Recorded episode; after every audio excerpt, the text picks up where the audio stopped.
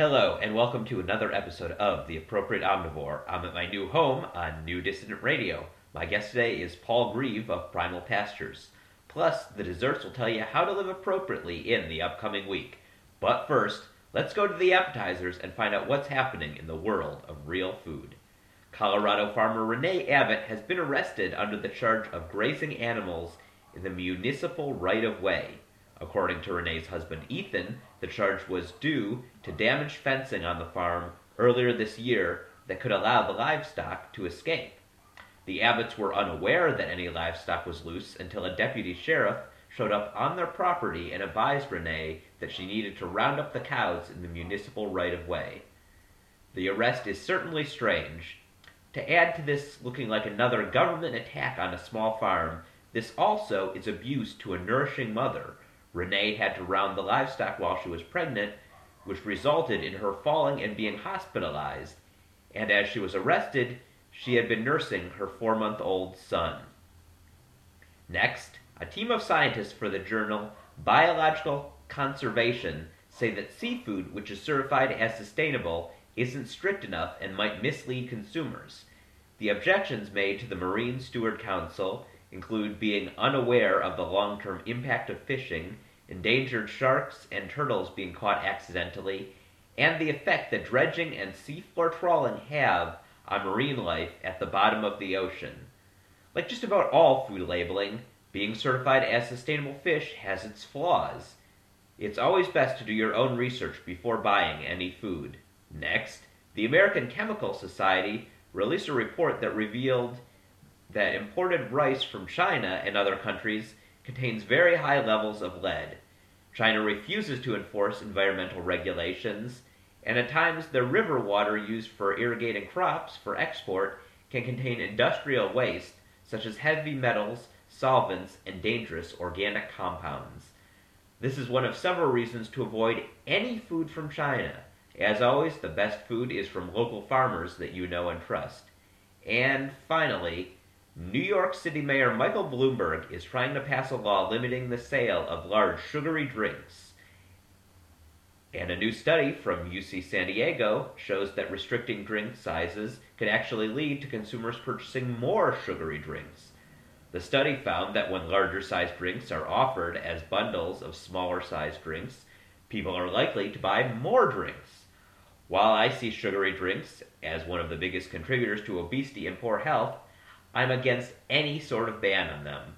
I don't see the bans as effective, and I'm glad to see a study backing up my claim. And now for the main course, which today is feeding your chicken the right diet. On the appropriate omnivore, we constantly talk about grass fed meats. Grass fed is important to just about all animals, but not all animals need to eat a diet of only grass the ways that ruminants like cows should be.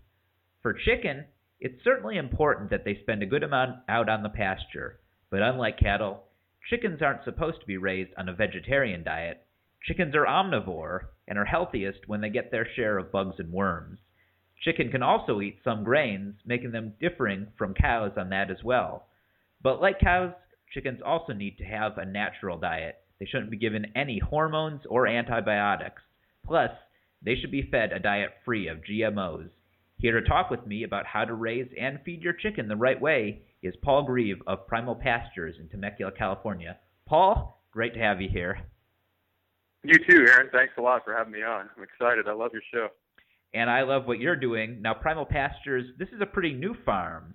It is, yeah. We we just started in April 2012, and actually, there's four of us. So it's myself and my two brother-in-laws, and then my father-in-law. Um, my father-in-law brings the actual requisite experience, and he grew up on farms and ranches in the Midwest his whole life, and then he ended up in construction 30 years. Always wanted to get back into farming, but didn't really have the means to do it. So the three of us, I'm Paul and I've got Rob and Jeff, are my two brother-in-laws. The three of us ended up deciding, wow, this would be fun to just help him get into it we're not looking to really do anything big, but it would be fun just to set up a little backyard flock, and it's really grown from there. Does it feel like it's only been a year that it's been around? It's pretty amazing how much has happened in that one year. It's, it feels like we've been doing it for 10 years already, but just the people that we've met and the success that we've already had is really, really promising. We're excited to keep growing it. I have the same thing with my show because I've only been doing this for a little over a year, and it doesn't feel like that because of all the people that I've come across interviewing on my show, and you know people that have worked on for future guests, just everyone that I've told about my show. It feels like I've been involved with all this forever. Yeah, it's it's cool when you can align something that you're passionate about. Farming was never something that I thought about. I grew up in the city um, in Seattle, Washington, and then I went to college for business, and then I joined the Marine Corps after the college. And farming was sort of the last thing in, in my mind. But my background story a little bit is I started to get some pretty bad arthritis and stuff in my knees and elbows. I was a college athlete, and it was starting to get kind of bad. And so I started hearing about CrossFit and eating paleo and stuff like that while I was in the Marine Corps, and I switched my diet and I've heard this story from a lot of other people too, is that once you switch your diet, it really started to change my worldview, and I've heard that from others too. And I started to more understand and become interested in where my food source was from and all that. And once I started going down those paths, you know, I became very passionate about where my food came from, and started realizing how few and far between good, proper farming practices are, especially here in Southern California. So when Tom decided that that's what he wanted to do. I was really excited to help join him and help him out on the venture. And what's your role specifically with Primal Pastures? We all consider ourselves farmers first, so we don't have titles like CEO or you know CFO or anything like that. We all first and foremost are farmers, and we help out on the farm. Rob and Tom are really the ones that handle the day-to-day, um, out rotating the chickens, moving them around, um, bringing out the water and the feed and stuff like that my personal role, I do all the website and I help out with the sales and marketing and stuff. And then I'm also one of the guys that'll do our local drop sites, which I can talk about that more later. But we do um, drop sites throughout Southern California. And in addition to paleo, I know you're also connected with the Weston A. Price community. Yeah, we've Tom was really, really into the Weston A. Price community long before I was ever even interested in healthy eating. But Weston A. Price is really, really closely in line with what we believe, and we've had such great people from the Weston A. Price Foundation in Temecula and then also Pasadena and in LA that have just come alongside us and said, hey, we, we really support what you guys are doing. We love having a local source for pastured chicken, um, and they've come out and supported us by buying our food and then also coming to our events and stuff like that. So we're uh, very grateful for those organizations that have helped us out along the way. And so, in learning about Weston A. Price Foundation, about the paleo diet, were there some specific people in these movements that inspired you? I, I first drew a lot of inspiration from a guy named Robb Wolf, who, if you're listening to this podcast, I'm sure you already know. Yeah. He's he's run one of the most successful um, paleo podcasts out there, and that's who really gave me my basic Paleo 101 intro. Um, another guy that I draw a lot of inspiration from is Joel Salatin not only for his farming practices, but just for his entrepreneurial spirit, his attitude, um, the way he approaches life, and some of his YouTube talks and stuff like that are ultimately what really got me excited about farming and bringing farming back to my family and bringing farming back to Southern California. Joel Salatin is certainly one of the most charismatic people, I think, in this whole movement of pasture-based farms. Yeah, I think he's kind of the grandfather of at least the pastured revolution. You know, I, we like to call ourselves grass farmers just like he does and it's like we're not we're not here to raise animals. I don't raise animals. Nature raises animals. I'm just here to provide a good foundation grass and the right habitat for them to be raised in and, and nature is really the one that does that the best. So i i'd be as uninvolved as possible with that whole process. And I know one of the things about Joel Salatin's farm is he uses the term beyond organic. Is that a term that you would describe your farm as well? Yeah, I like to use that term too because being or, being certified organic is not only really expensive and it's hard to get the certification and it's hard to get all the paperwork filed and all that stuff, but at least with our customer base, there's sort of a I'd call it like almost a disrespect for the term organic at this point because that's really um, a label. And anytime you're relying on labels to figure out what kind of food you want to put in your body and into your kids' bodies, I think you can start to run into some issues. So I I don't think there's anything inherently wrong with the term organic, but I love the term beyond organic because he's saying, yeah, of course we're hitting all those basic guidelines. Of course I'm feeding my birds stuff that's free of GMOs and free of soy and all that stuff, but we're going way beyond that. We're just trying to satisfy the basic guideline. I want to make the best bird in the state. I want to make the best bird in the country because this is something that I want to be able to feed to my kids and then to someday to my grandkids and feel really good about it. We do certainly hear a lot of words out there, especially applying to chicken and to eggs. I mean, there's cage free, free range, pastured. Is there a specific term that you use to describe your chickens and your eggs? The term I like to use to describe our eggs is pure liquid gold because they're Love like it. the most amazing eggs I've ever had in my life. Uh, they're they're pastured free range eggs. Um, they're also no soy, no GMO. They're also humanely raised and sustainably farmed. Um, the list sort of goes on with all this stuff, and I guess the guiding principles of our farm is we're going to save no expense. We're just going to raise the best bird possible, and we want to supply the market with that. With what demand is out there, we want to be able to supply that. I wish that we didn't have to use all those words. Like I hope in five or ten years, I can just say these are eggs.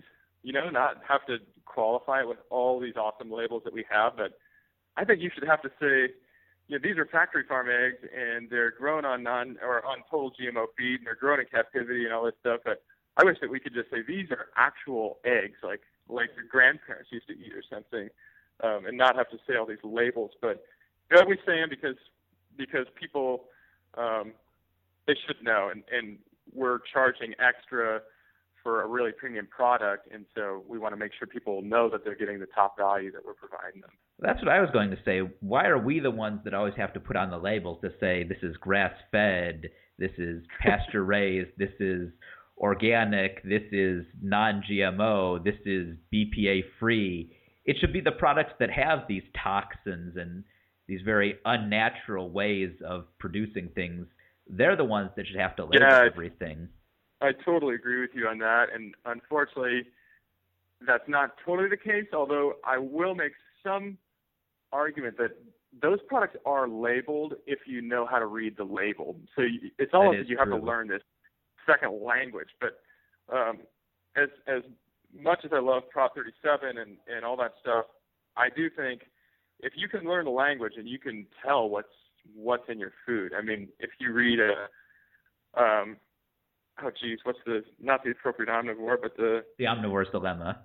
Omnivore's dilemma. Yeah, if you read the omnivore's dilemma, he goes through and he lists out. Okay, here's uh, about 50 different terms for corn. Um, you know, if you can just learn three or four of those, and you can pretty easily spot what's going to have junk in it, and what's not. Right. The Omnivore's Dilemma, certainly. The inspiration, for my title, hence my name, Appropriate Right. Omnivore. Another great one is Jeffrey Smith, who did the documentary Genetic Roulette, and he's written a couple of books. He's the foremost expert on GMOs. He gives a great explanation of how you can go about avoiding GMOs by buying things that are certified organic, avoiding the foods that are GMO altogether. There's a number of ways. So you're right, there is a way that you can read labels and also ask questions. Myself and I find a number of my colleagues will ask questions when we're at restaurants about food. Yeah, and if the restaurant's worth its salt, they should know the answers to them. And I, I think that's the exact same um, when you're talking to your farmer. You know, you, it, especially when you're talking about buying meat and buying chicken and eggs and stuff like that. It's not always going to be labeled as clear. It's definitely not going to say on the package what that animal was fed. So it's not as easy as you know if you're buying a, a cereal bar or something like that to know what's in that thing. Um, so it really means more about going on and talking to that farmer and figuring out what's going on, probably going and seeing the operation yourself if that's at all possible. Um, it becomes a little bit more difficult with meat and stuff like that. What's your thought on banning GMOs altogether? I think it's really tricky. Um, to me, at the face value of the argument, I'd like to just ban the GMOs, but I think it goes deeper than that. I think we have to think really hard when we talk about having government regulate anything because there's just going to be so many side effects. And the libertarian in me always screams, no, no, no, more regulation is bad. But then, you know, just the organic in me says, well, we'd be so much healthier if we didn't have all GMOs and stuff. So I don't have a, a formal stance, and definitely Primal, Primal Pastures doesn't have a stated stance on that or anything. But I do think I do think it's hard to say it's as simple as oh, let's ban GMs and then the country's healthier, um, because it always comes back to there's other arguments like we're in a free country. If people want to eat GMOs, they should be able to eat GMOs. Um, it should all come back on the consumer. So I think there's great arguments on both sides, and I think instead of me trying to do what Joel Salatin says, salvation by legislation, I like to go out and just make the right decisions for myself, try to influence my circle of friends and my network um, to try to make the right decision. I agree. It's it is hard to know. I mean, is it right that through legislation just ban it? Uh, the one thing that does make me somewhat want them banned is the issue of GMOs blowing over into farms that are non-GMO. Definitely, yeah, that's a really tough one. So now we're talking a little bit about chickens feeding, being fed GMOs. What specifically do you think are the right things for chickens to be fed? Well, similar to what we do in a Weston A. Price kind of paleo primal diet is go back to what what were we doing a thousand years ago? What were we doing ten thousand years ago? And then we're not just going to try to perfectly replicate that, but let's use that as a baseline to carry us forward to now. So we we kind of know what people were eating, but let's look back at what you know the wild jungle fowl of Southeast Asia or some of these birds out in the African Serengeti and stuff like that are eating. They're basically out on pasture and they're eating the grass, they're eating the bugs and worms and stuff like that, and they're essentially foragers. And they can chickens have a very strong stomach. They can eat just about anything, which has probably been their curse with the factory farming and all that stuff because they sort of adapt well to any kind of a diet. Although there's certain things certainly um, are bad for them. So we use that as a as a natural template, and we want to stick as close to that as possible. So as of now, I think with the current landscape of um, grain and all the stuff that's out there right now, what we feed our birds is a mix of pasture and then also supplemental feed. Um, first and foremost, we want our birds to get as much pasture as possible.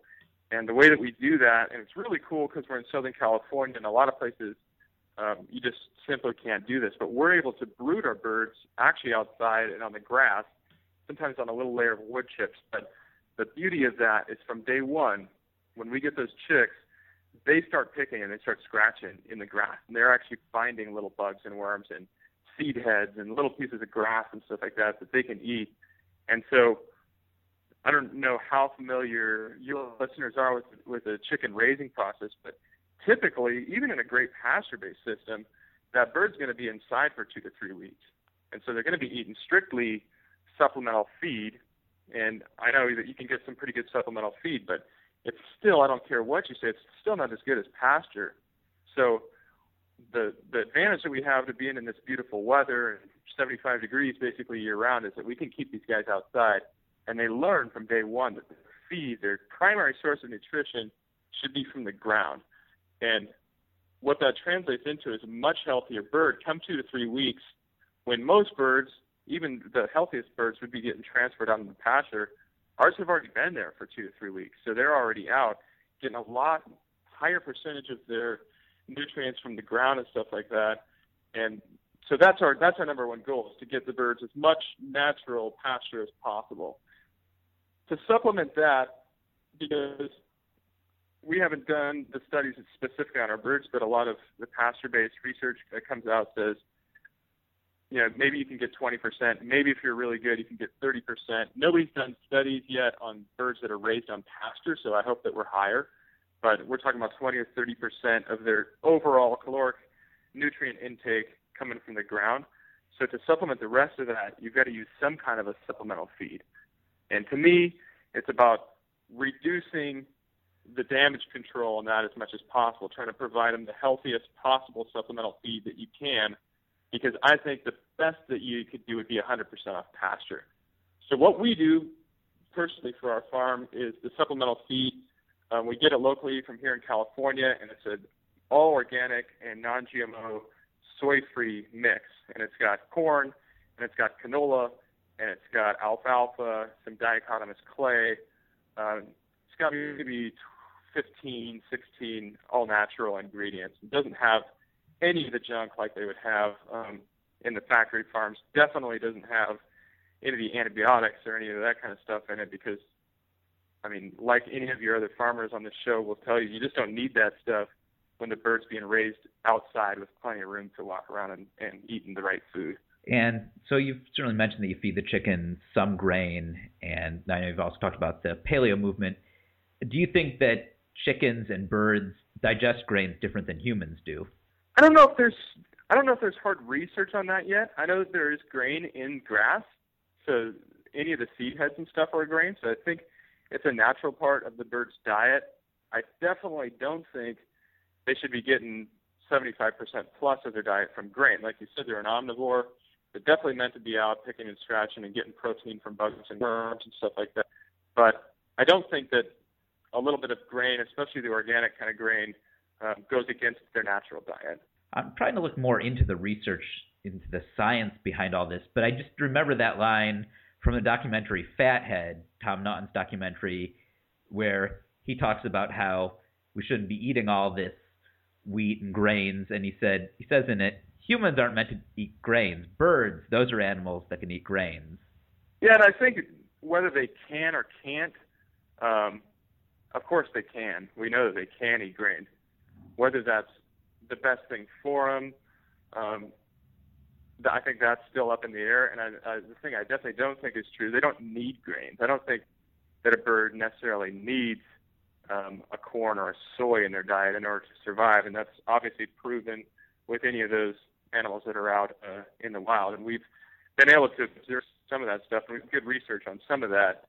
Certainly, they don't they don't need grains. Now, does that mean that they shouldn't ever have any grains? No, not necessarily. But we're also looking into the research on this stuff. And one thing about us is, especially since we just started a year ago, our goal is just to make the healthiest product possible. So we're not closed to any um, ideas or solutions that come up, any kind of new research that comes out. If we can get definitive answers on, hey, if you guys tweak this a little bit, then you have a healthier product. If you tweak this a little bit, we're just here to try to make the healthiest product possible. So I mean, we're definitely not saying that what we do is the holy grail, although we are just trying to make the best bird possible. So that's that's all we're trying to do.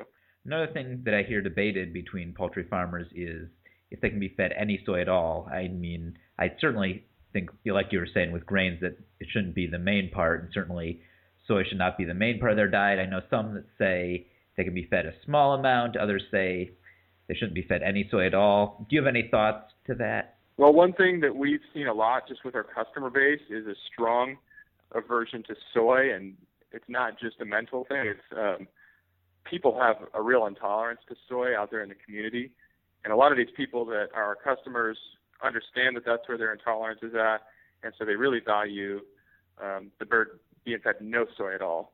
So think soy is one of the highest percentage GMO crops um, in the U.S., if not the highest. So just finding organic soy can be really hard and it can be really expensive. So when it was presented to us and we found a, a feed guy that does no soy and GMO free, it was kind of a no-brainer. Um, and we said, yeah, let's definitely take the soy-free stuff. Now, if it had some organic soy in it, do I think that would mean our birds were way, way um, unhealthy or worse off? No, I don't really think so. But being able to just take the soy out completely um, gives me a little bit more of a comfort level that we're raising a really high quality bird. Right. Um, certainly, a problem with soy is that it is one of the top allergens. So, I mean, even if, say, it's okay for the birds, a lot of people have the soy allergy and it's not okay for them. Exactly. And people are starting to realize, and definitely our customers understand that it's not just about what you eat; it's about what you eat eats, and that that whole thing has been going around for a little while. But um, we also have a lot of customers that say, you know, I'm 100% vegetarian except for you guys because you're close and you're local, and I can come see you, and I can come see my food, and I have really true comfort over what's going on. I don't have to rely on a bunch of labels and a bunch of stuff that because you guys are, you know, an hour from LA, Orange County, and San Diego, and I can just drive out on the weekend and come see my food in action. Um, and see what my meat eats, you know. So who says bacon is the gateway meat? Sounds like Primal Pastures is also good meat at converting vegetarians. Now, I use the term for your chickens. I see you have uh, you call them primal chickens. So, how do you specifically do you define a primal chicken? Well, it's that whole thing of just going back to. I don't want to call myself a chicken farmer because I don't think that I do the best job of raising a bird. I don't think that humans do the best job of raising a bird. So we go back to like paleo, primal, Weston A. Price, all these different diet philosophies or lifestyle philosophies, really. It just goes back to that fundamental belief that nature has provided us the optimal template for all of this. So when I say primal farming, what I'm talking about is we try to remove humans out of the element as much as possible, put these animals back in their natural habitat, and just let them raise on, you know, on grass where they belong. And it's, it's not rocket science, and it's not some kind of a well, it shouldn't be some kind of a revolutionary method of farming, but unfortunately, it kind of is. So um, we call it primal farming because it's really just letting the land raise the animals, and then we're just there for support, basically. And, and another term I like that you use is non-vegetarian fed because you see that a lot on these eggs, and I mean, I wonder, do they literally not allow these chickens to have bugs and worms, or is it just a marketing thing that they think people don't want to believe that their chickens are eating animals? You know, the one I was laughing at pretty hard the other day, and um, don't get me wrong, I think um, Mary's has a good product and they do a pretty good job. But there, in Whole Foods, there was a pasture-raised, um, vegetarian-fed bird sitting in the case, and I walked by. I had to do a double take because I could hardly even believe my eyes. But I walked up to the guy behind the meat counter. You know, poor guy. He doesn't really know what he's talking about. But I started asking him, "What's going on with this pasture-raised, vegetarian-fed bird? Are you trying to say that the you know you guys have expunged the entire grasslands of all forms of protein, any kind of uh, bugs or worms or something like that?" And you know, he kind of gave me that look like, just just leave me alone. I was just trying to do my job, and uh, I, I felt sort of bad about it. But um, the whole notion of vegetarian fed obviously goes back to refeeding animals, um, you know, animal parts and stuff like that. So refeeding chickens with uh, processed ground up feathers and ch- and chicken parts and stuff like that. So when they're saying vegetarian fed, they're trying to make sure we as consumers understand that that's not what's going on. Um, but the vegetarian fed pasture raised was one that kind of blew my mind because that's that's obviously not possible. Yeah, it blows my mind too. Yeah, especially the pasture raised part. I mean, I could understand the factory farms. Well, they're not out in the pastures to get any of it, but when it's pasture raised, I mean, and they see some bugs fly by, some worms walk by, they're going to eat it by just by oh, natural yeah. selection. Yeah, if you've ever been out and watched chickens, uh, and you know, just within the last hundred years, chickens used to be in almost everybody's backyard, and they're basically the garbage disposal. And uh, the garbage disposal has almost replaced these guys because any kind of food scraps or waste or anything that you had from your kitchen you just take out back, feed it to the chickens, and they loved it. They'd gobble it up, and they'd they'd be all happy about it because, like you said, they're omnivores and they can eat almost anything. So, just within the last hundred years, zoning requirements and all that stuff have really limited people from keeping their backyard flocks, especially here in Southern California. You just very, very rarely see that anymore. And the closer we get to the cities and stuff, it just starts to phase out. So that's that's really unfortunate. That's another thing that you know, in between the farming that we're doing, and uh, we want to see that come back to urban areas too. Well, that's the thing is this whole modern food system. It's not that new. I mean, really, the ways of a lot of the ways we're saying to go back to eating, it's been done for a long time, and it wasn't that long ago that these methods were all done. I mean, you know, it certainly it, it goes back to the beginning of time, but really, if you look at the history we've been eating a similar way for most of our existence, and only in a short period have we changed all this and changed it very quickly. Yeah, and I know I'm preaching to the choir, but you know, there's obviously something to it when you see in the last 50 years what we've done to our food system. And I'm not pointing the finger at anybody because I think we all share the responsibility for this happening. But you look at what's happened with you know, type 2 diabetes, obesity, cancer, all this stuff has just gone through the roof. Autism, everything has spiked so much in the last 50 years to levels that were almost incomprehensible, um, you know, back in 1950, 1960, stuff like that, um, you at least have to try to draw some parallels between the two. And I know not everybody sees it that way, but I'm sure most of the people on your show um, have connected those dots to some extent. And I think we can all say with pretty good certainty that some of this has to be diet related. Oh, certainly. So we'll talk more about how to raise healthy chickens as well as how you can have chickens in your backyard. But first, we got to take a word from our sponsors. To Your Health Sprouted Flour Company offers organic sprouted grains and flours for all your baking needs. We have more than 34 sprouted products, hundreds of recipes, and are always available to answer your flour and baking questions.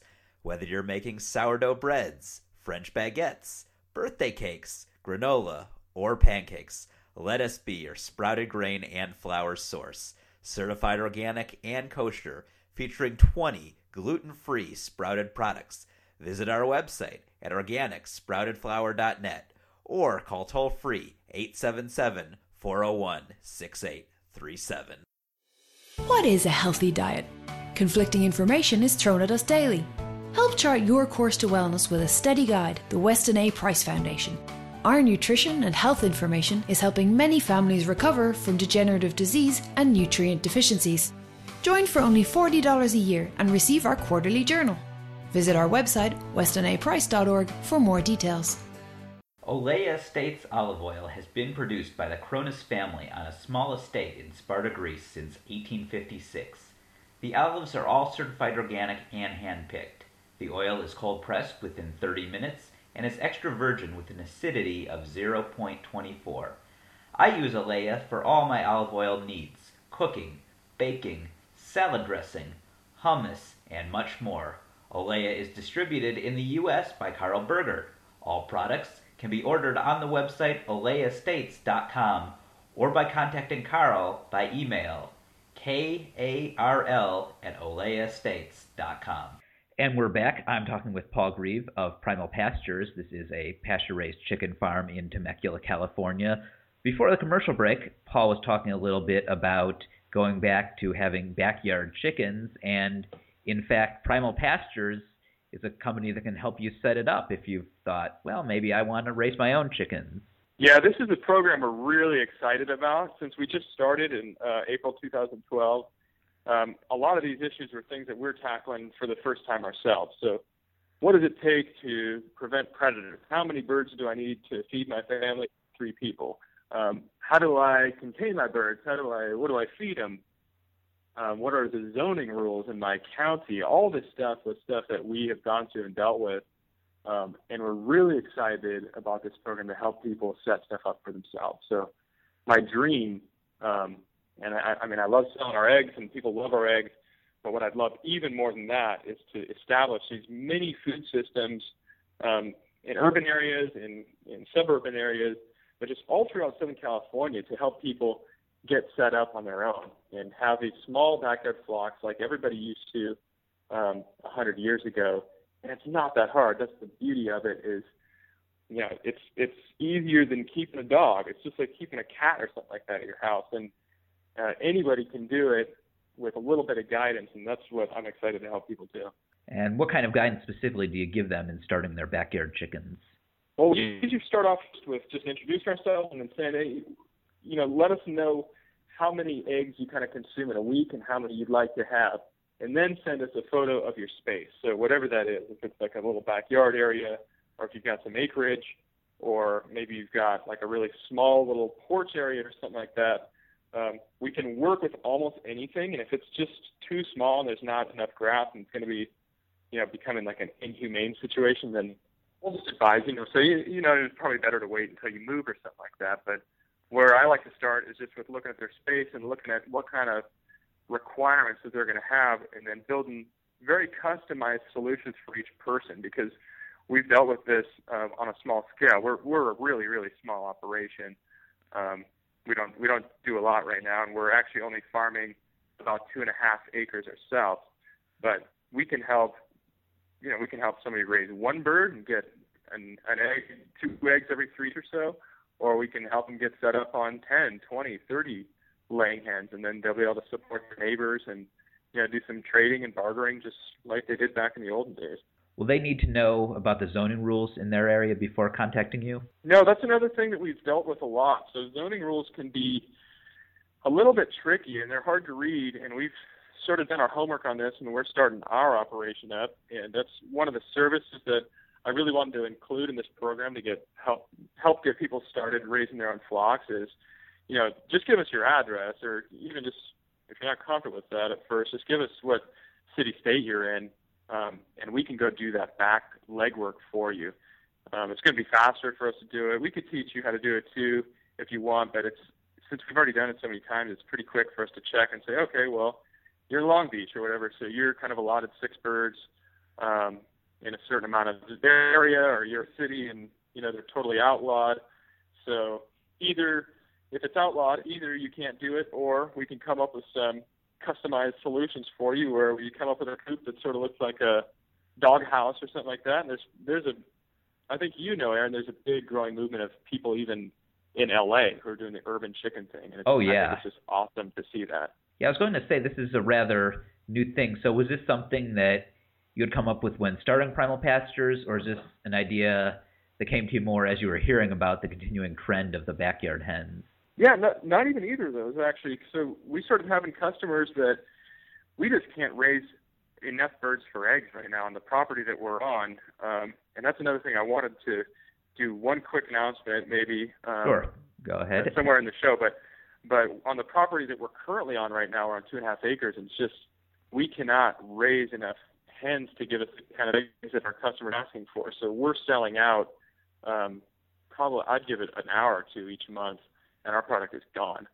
So then the obvious extension from that for most people is, oh well, you got to get more land, you got to raise more, you got to do this and that. But you know, we try to think about it a little more entrepreneurially than that, and a little bit more sustainably than that too. And we say, well, what's stopping people from doing this themselves? Everybody's got a dog or cat. Um, it's not like people are unresponsible and they wouldn't be able to take care of a couple hens. And what really what really inspired me is you know, being out at the farm, walking out early in the morning, grabbing some eggs, throwing them in, making a fresh omelet with you know some garden veggies and stuff like that. There's very few food experiences that are just that. Um, I don't know. I almost just call it that pure. You know, when you can walk out and you can just come up with food that's totally grown by you, and you've got that dark, dark orange yolk and all that stuff is definitely a cool experience. I, I want more people to have that. Oh yeah, there's nothing greater than seeing the dark orange yolk when you crack open the egg.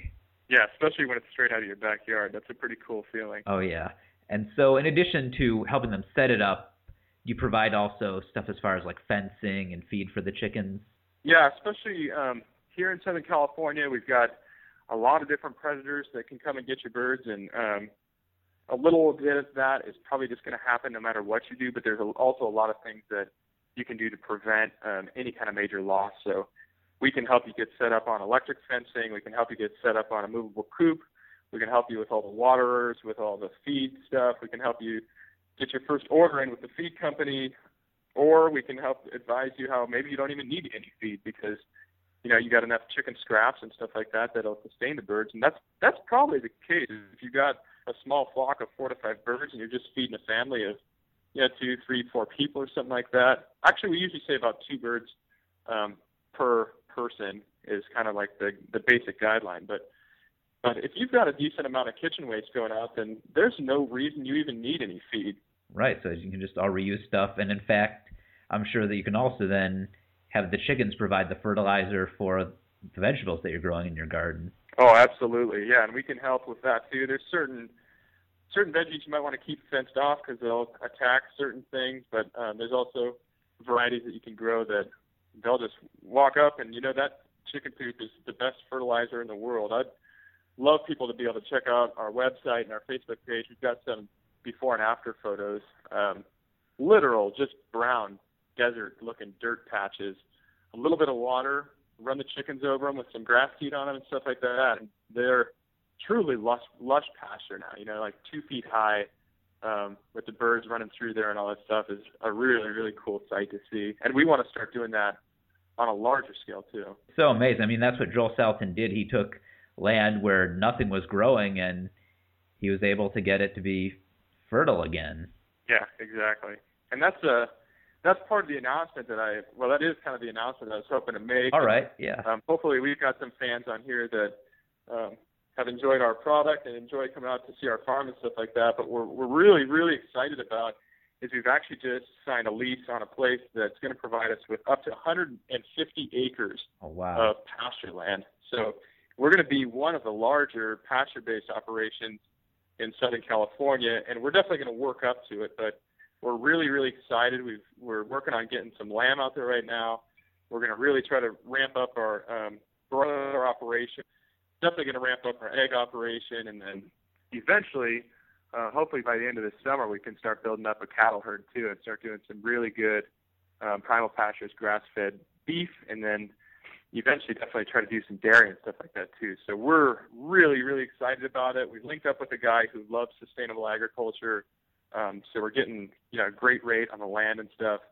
And we're hoping to do a big, you know, welcome to the farm end of summer bash sometime in like September or October and just having all of our friends and fellow, you know, healthy eaters and stuff like that come out and join us for a really fun night out on the farm and do a big barbecue and stuff like that. Oh wow, where would the land be? It's actually it's amazing. It's right right where we are already. So it's really really close to downtown Temecula. Um, about as urban as you're going to find 150 acres of pasture, and it's on a really cool. Um, it's an equestrian place, but they only use it a couple times a year right now. So the guy's very interested in having us raise um, sustainable ag on there and greening up the grass and keeping it green all year round and he gets a lot of benefit out of it too because we're going to take over some of his water bill and we're going to be uh, bringing people to the property and stuff like that having people see um, all their animals and see their food in action. So he he's getting a nice little perk out of it too. Not to mention you know of course we'll we'll kick to the landlord a, a few chickens and probably some lamb eventually every month and stuff too. Well that goes to show that there's all of this unused land that's perfect for raising animals because that's the thing a lot of people don't understand with the whole issue of environment and of eating animals is only I think between like 10 to 20 percent of our land is suitable for growing plants, but we have lots of unused area where you can raise animals and do mixed farming, raising both animals and plants, which was really, I think, maybe the biggest problem that hit agriculture was when we split those two up. Yeah, it, that's absolutely true. I couldn't agree with you more on that. And it's something I, I'm very, I feel very strong about predicting that we're we're moving in the right direction right now with agriculture. And when I talk to young people, there's something happened with the last generation where probably you know there may have been more people raised on the farm and the factory system, and there's no profit in it. There's nothing you can do. But there's a lot of really really smart people now, highly interested in agriculture and I'm really excited about sort of helping people get into this. Um, like I said, people say, "Oh, are you worried about you know competitors coming in and messing with you guys or anything?" My gosh, but please bring all the competitors that are possible because the market is just endless for this stuff. And I would love to help more farms get set up in California. Um, you know, whether it's growing our operation or helping somebody else grow a new operation um, like you said, there's so much land here, and there's so much that's not being used, or maybe you know they're keeping horses on it and it, it dies in the summer and stuff like that. But I would love to bring food back to Southern California because originally this a lot of this was ranch land. I was going to say, I mean, I think there's certainly a lot of room in the market for what you do because, I mean, certainly I get my grass-fed meats and chickens from you know, some great farmers like up in Santa Barbara and in a little Northern California, but we're missing sure. that specifically in the Southern California region of something like within 100 miles where we can get all this great pastured meat. And the problem is, is land prices are very expensive down here. And what I've seen is traditionally, and this is a little bit more up my alley uh, with the business side of things, but what I've seen is people get in the mindset that they have to buy the property in order to farm it. And I think that is something that Joel Salatin talks about a lot. You know, you don't have to own your place. You can get started just renting something. A lot of times you can even give have somebody give you an acre or so just to farm for free, especially if you say, "Oh, I'll kick you back some really high quality meat and a little bit of product and I'll, you know, cover your water expenses and stuff like that." Is there is a lot of land here. I understand trying to buy it is probably out of the question for most people, and myself included for sure. But just renting it or trying to get a little bit of a lease going or something, um, that's where I would advise anybody who wants to get into this to start. I think that's a great suggestion. That kind of goes in line with uh, Rachel Kaplan, who wrote the book Urban Homesteading. She talks about how essentially everything you do as an urban homesteader is about renting it because essentially we're just we're renting the, the earth. yeah, that's a great point. Yeah, another one that we're really looking forward to is like um, one of the biggest. I hesitate to call it waste, but since uh, I don't really care, I'll just say one of the biggest wastes of land is our campuses right now. So a lot of times campus will be on these, you know, college campuses. This is what I'm talking about. Will be on these sprawling, uh, beautiful properties and stuff like that They've just got this beautiful uh, green grass they have to water all year round that maybe the students go sit on once a month or something like that, but it's really not being used. And you've got a mass of people that's on that area. And with the new generation coming up that's really interested in you know sustainable farming, permaculture, growing their own food, why aren't we encouraging these guys, these college students, to get into this too? I mean, they've got so much land, um, they almost don't know what to do with it. So actually just this week I was working with some of the sustainability officers at UCLA about piloting a program called Edible Campus that we want to start having you know the, the college kids take ownership of their food and growing their own food on campus. As soon as you mentioned the grass on these campuses, the same thought ran into my mind that why can't we be teaching these college students how to do their own farming and their own agriculture because right now there's a shortage of young farmers Oh, absolutely. I think the average age of a farmer is 60 and rising, and the average age of a rancher is 65 and rising. And the beauty of it is, it doesn't take a lot of money to start. It doesn't take, um, really doesn't take a lot of knowledge to start. I mean, a, a couple classes and maybe a little bit of mentorship, and you can be up and running your own food system in no time. And I think there's so much interest from the the college age right now there's no reason not to capitalize it. And how cool would it be? You know, you've got your traditional agriculture schools in Nebraska and Iowa and stuff like that. How cool would it be to see the alternative food system ag movement coming out of places like, you know, University of Southern California, University of California, LA, um, Cal Poly San Luis Obispo, which already has a really good ag program. But how cool would it be to see that alternative movement coming up out of these places out in the West too. And I think there's certainly interest in it. I know Graham Meriwether that directed the documentary American Meat. His next film is going to be about young farmers, and there's also the Greenhorns movement, which is all about encouraging new young farmers. Yeah, and I, I'm really convinced it doesn't take much persuading. Uh, I think if I could bring anybody out to our farm just for a couple hours and say, okay, here's kind of what our shores are like, and this is what the lifestyle is like of being out here and and doing this stuff, it's fun. It's truly a rewarding thing, and you're providing people with food that you can feel really good about. Um, Joel often talks about the whole Dilbert thing, and you know, you're doing your cubicle, uh, trying to serve the world kind of job and stuff like that. But there's something amazing about farming, and I think part of it is that you know 95% of the U.S. has farming in their bloodline because go back a few generations, and most people's ancestors were farmers um, there's something just deeply satisfying about it. And I'm convinced that as long as consumers keep valuing this stuff and saying, you know, we're going to opt out of the factory food system, we're just going to keep needing more and more of these good pasture based operations. And a lot of it's from guys like you, Aaron, that are out promoting um, the right things and educating people. But the demand's just, it's just starting right now. I think it's going to grow and it's going to get really big. So we're going to need a lot of those good new young farmers. We are. And so we were talking a little about some of the things you provide. Obviously, you provide eggs, you provide chicken, and I also like that you provide some of the less popular parts of the chicken, but certainly are important health-wise, such as the livers and the chicken hearts, the organ meats. Yeah, that's that's something that was a no-brainer for us. Um, not only from, you know, it helps us a little bit because we can make a couple extra dollars off of that stuff, but that stuff is just so healthy. Um, the organ meats are so vital to our health. Um, and I'll just focus on one for a second. So, like the liver, um, when you start talking about what a liver does in the human body or in an animal's body, it's basically catching a lot of the toxins and stuff that are going through. So the problem is, is you say, oh, I want to try some liver out or whatever. So you go to Ralph's or whatever supermarket that has the cheap liver, and you buy that stuff and you fry it up. Well, think about what you're doing for a second, because you're basically taking a factory farm bird, which has had a ton of nasty toxins running through it, um, and you're you're more or less taking the dirtiest part of that bird as your meal, and that's just that's just scary. I mean, I, I wouldn't recommend eating factory farm chicken anyways, but if you are going to do it, avoid the liver like the plague because that thing's going to be full of a bunch of junk. Um, so we love that we're able to offer our livers up, and it's actually a, a really healthy liver because there's not a bunch of toxins and junk going through it.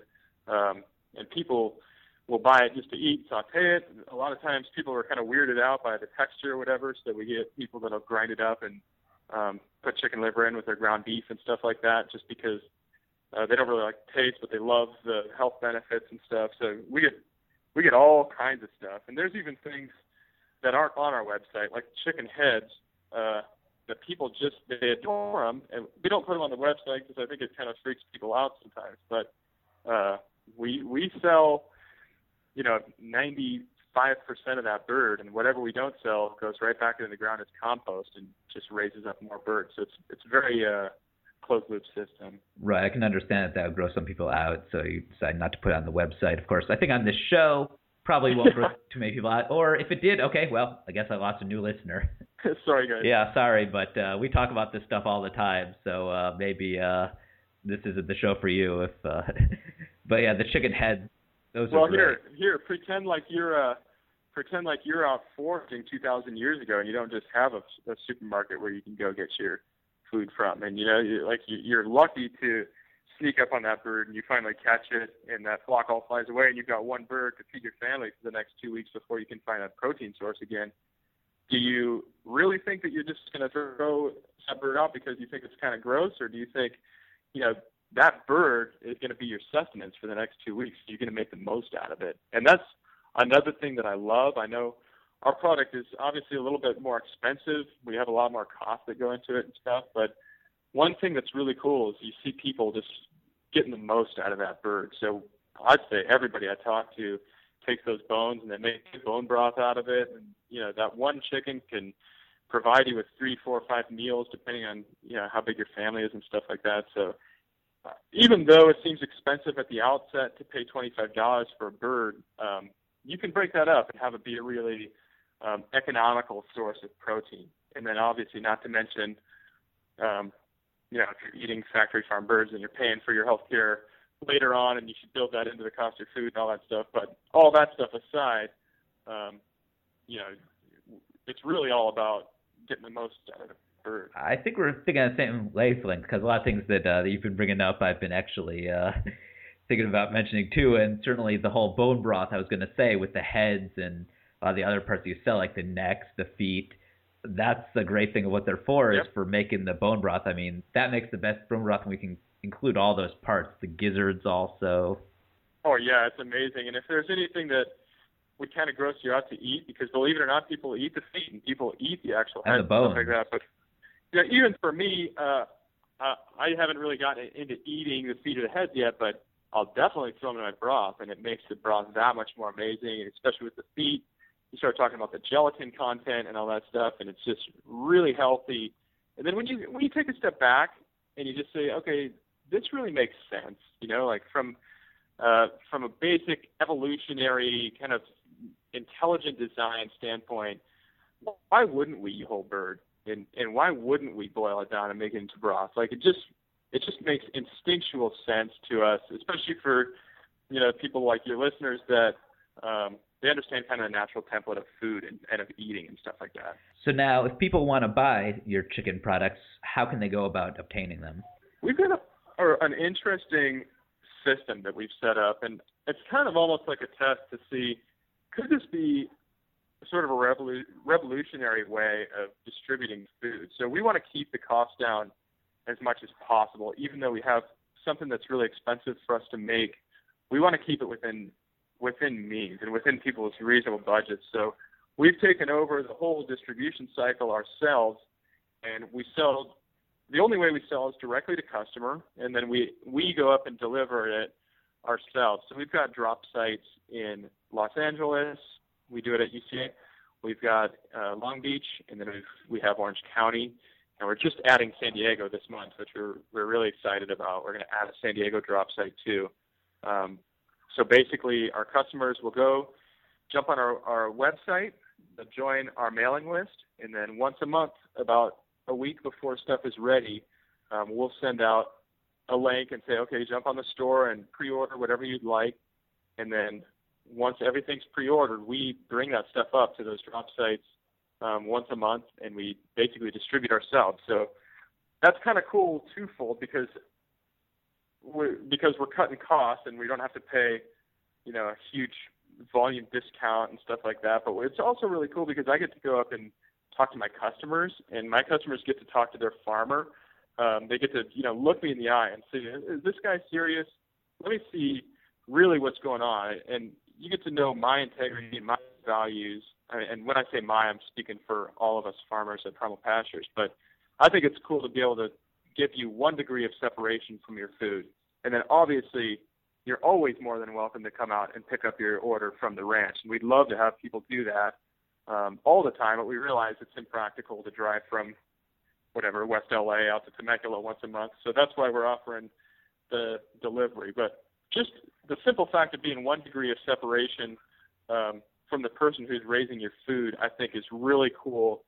Um, and definitely it's it's revolutionary because from a factory farm, the amount of time that that thing changes hands from the time it was actually being raised in into confinement operation until it's at us, the consumer, um, is probably five or six different organizations. I think it's pretty cool too to be able to buy directly from your farmer, be on a name basis with where you get the food from. We have to go to our desserts in a second, but before you go, please tell the listeners the address for your website so they can know how to order your products, sign up for your list, and also if they're interested, get the backyard hens set up. Yeah, definitely. We're at www.primalpastures.com, and that's our main hub. We've got our store on there, and we've got the information for our mailing list, and then we've also got some more detailed information about how we raise our our birds, what our family is all about. Um, yeah, anything you want to know, and then there's we've also got an email address on there. If you've got specific questions, um, this is just something that we love is answering these kind of questions. Please feel free to ask us anything. Uh, there's there's nothing that's off limits, and we're here to help you guys. Um, we're here to learn ourselves. So if you you know have something interesting that you see online, or if you come across some in- interesting research, we'd love to connect with you, um, whether you're going to be a customer or not. But we would just love to connect with you and you know just just talk. Well, Paul, it's been a pleasure and certainly look forward to more visits to your farm.